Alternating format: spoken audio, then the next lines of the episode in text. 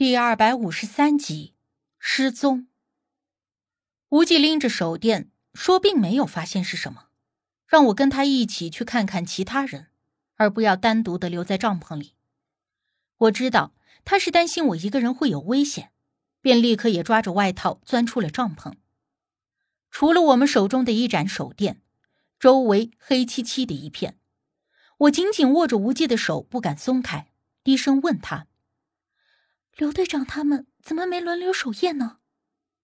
无忌轻轻的摇头，同样压低了声音回答，说他也不清楚。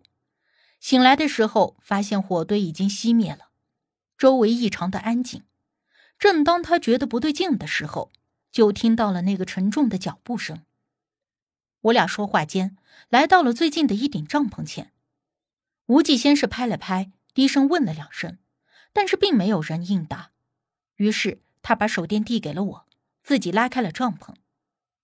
我举着灯往里头一看，老邱、小辉和另一个人睡在里边，看着并没有什么异常，而且老邱还微微的打着鼾。无忌上前，挨个拍了拍，将他们叫醒，随后又和我去了另一顶帐篷，同样是叫了两声，没有反应。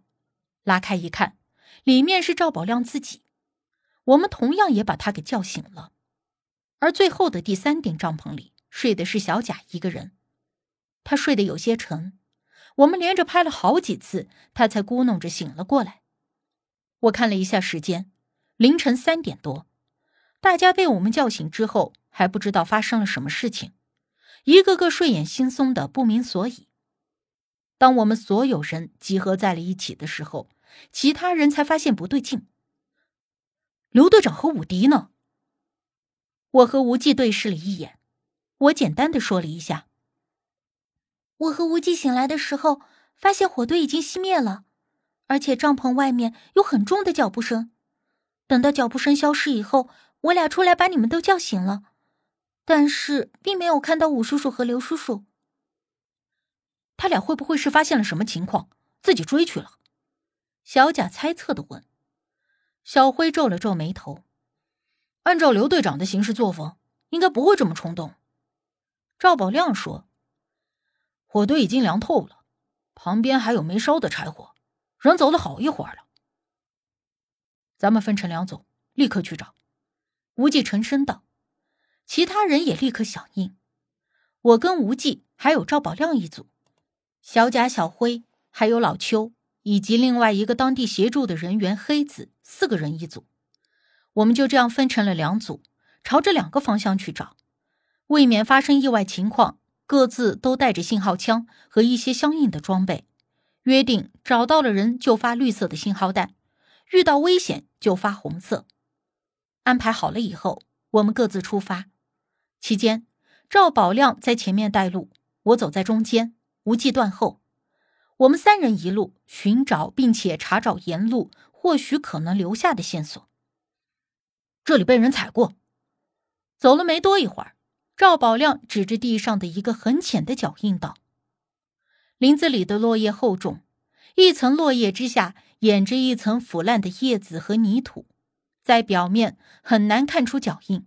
只有专业人员，还有像赵宝亮他们这样的老猎人。”才能够根据一点点的蛛丝马迹寻到线索，而无忌走到一边，拿起一截折断了一半的树杈看了看，刚断的，人往这边走了。赵宝亮见状，对无忌投去了一个赞许的目光，没想到你这小小年纪竟还懂得这些。我们按照发现的线索继续寻找，差不多走了有一百多米的样子。在一块泥地里发现了两个清晰的脚印，看大小应该是男生的。无忌蹲下身，仔细的看了看那鞋印的花纹，说：“这是刘队长的，我见过。”我们当下精神一振。赵宝亮观察了一下，整个鞋印都清楚的印在这里，说明他走的并不匆忙。既然刘队长是朝着这个方向去的。我们直接打信号弹，他也应该能够看得到吧？我突发奇想，无忌说不可以，因为不清楚刘队长是在追什么。如果打草惊蛇，反而会将他置于险境。我点了点头，暗道自己思虑不周。我们随后按照脚印的方向，继续寻找刘队长和武迪的踪迹。而这一次，我们似乎走了很远，再没有发现任何关于他二人的线索。我都要怀疑，是不是我们中途在什么地方追错了方向？毕竟这林子里四通八达，中途刘队长他们拐去了其他的方向，也是有可能的。可是我这想法还没等说出口呢，忽然一阵红光就在天空中炸开，伴随着“砰”的一声响。似乎一瞬间炸醒了整个黑夜中的森林，我心里咯噔一下，心想：糟了，那是什么？赵宝亮并没有见过信号弹，所以并不清楚。我们来不及给他解释，吴忌一把拽住我，立刻朝着信号弹发射的方向跑去。看距离并不是很远，赵宝亮见状也知道情况紧急，一路紧跑着跟在我们的身后。凭着手电光，夜晚在林子里小跑，一路跌跌撞撞，深一脚浅一脚，根本就无法判断下一脚会踩在什么东西上。有好几次我都差点跌倒，幸亏被无忌一把拽住。我们气喘吁吁的跑了半天，终于看到了前方的灯光。无忌这个时候停下了脚步，示意我们静身不要动，并且还熄灭了我们手里的手电。我寻思着。怎么到了跟前，反而不过去帮忙了？但是只见前方的手电是落在地上的，并没有看到有人。我轻拽了一下无忌的手，压低了声音，几乎是用口型在问他：“人呢？”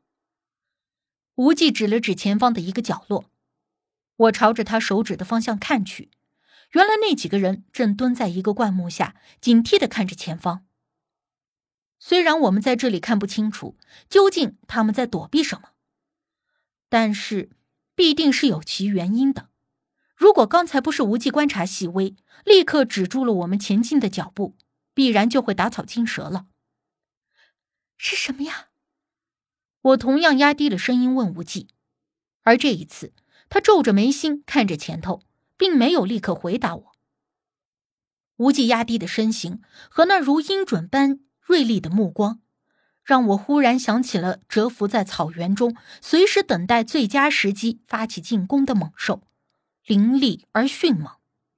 同时，我见他已经把信号弹拿在了手中，对准前方，似乎只要前方有任何的风吹草动，他就会立刻开枪。信号弹发射燃烧的瞬间，能够达到上千的温度，即便无法如同子弹那样一击致命，但是。剧烈高温而瞬间迸发的强光，也够对方喝一壶的了。期间，我和赵宝亮一直撑着脖子，想要看清前方究竟是个什么东西，但是无奈树木掩映之下，什么也看不到，只能透过那落在地上的手电光，隐约的看到前方的林木中有一个黑色的影子在动。我们三方呈三角之势，就这么僵持着，能有五六分钟。我的腿都已经麻木的没有知觉了，但却不敢乱动，以免打草惊蛇。而就在这时，我们终于看到前方小辉四个人慢慢的站起身。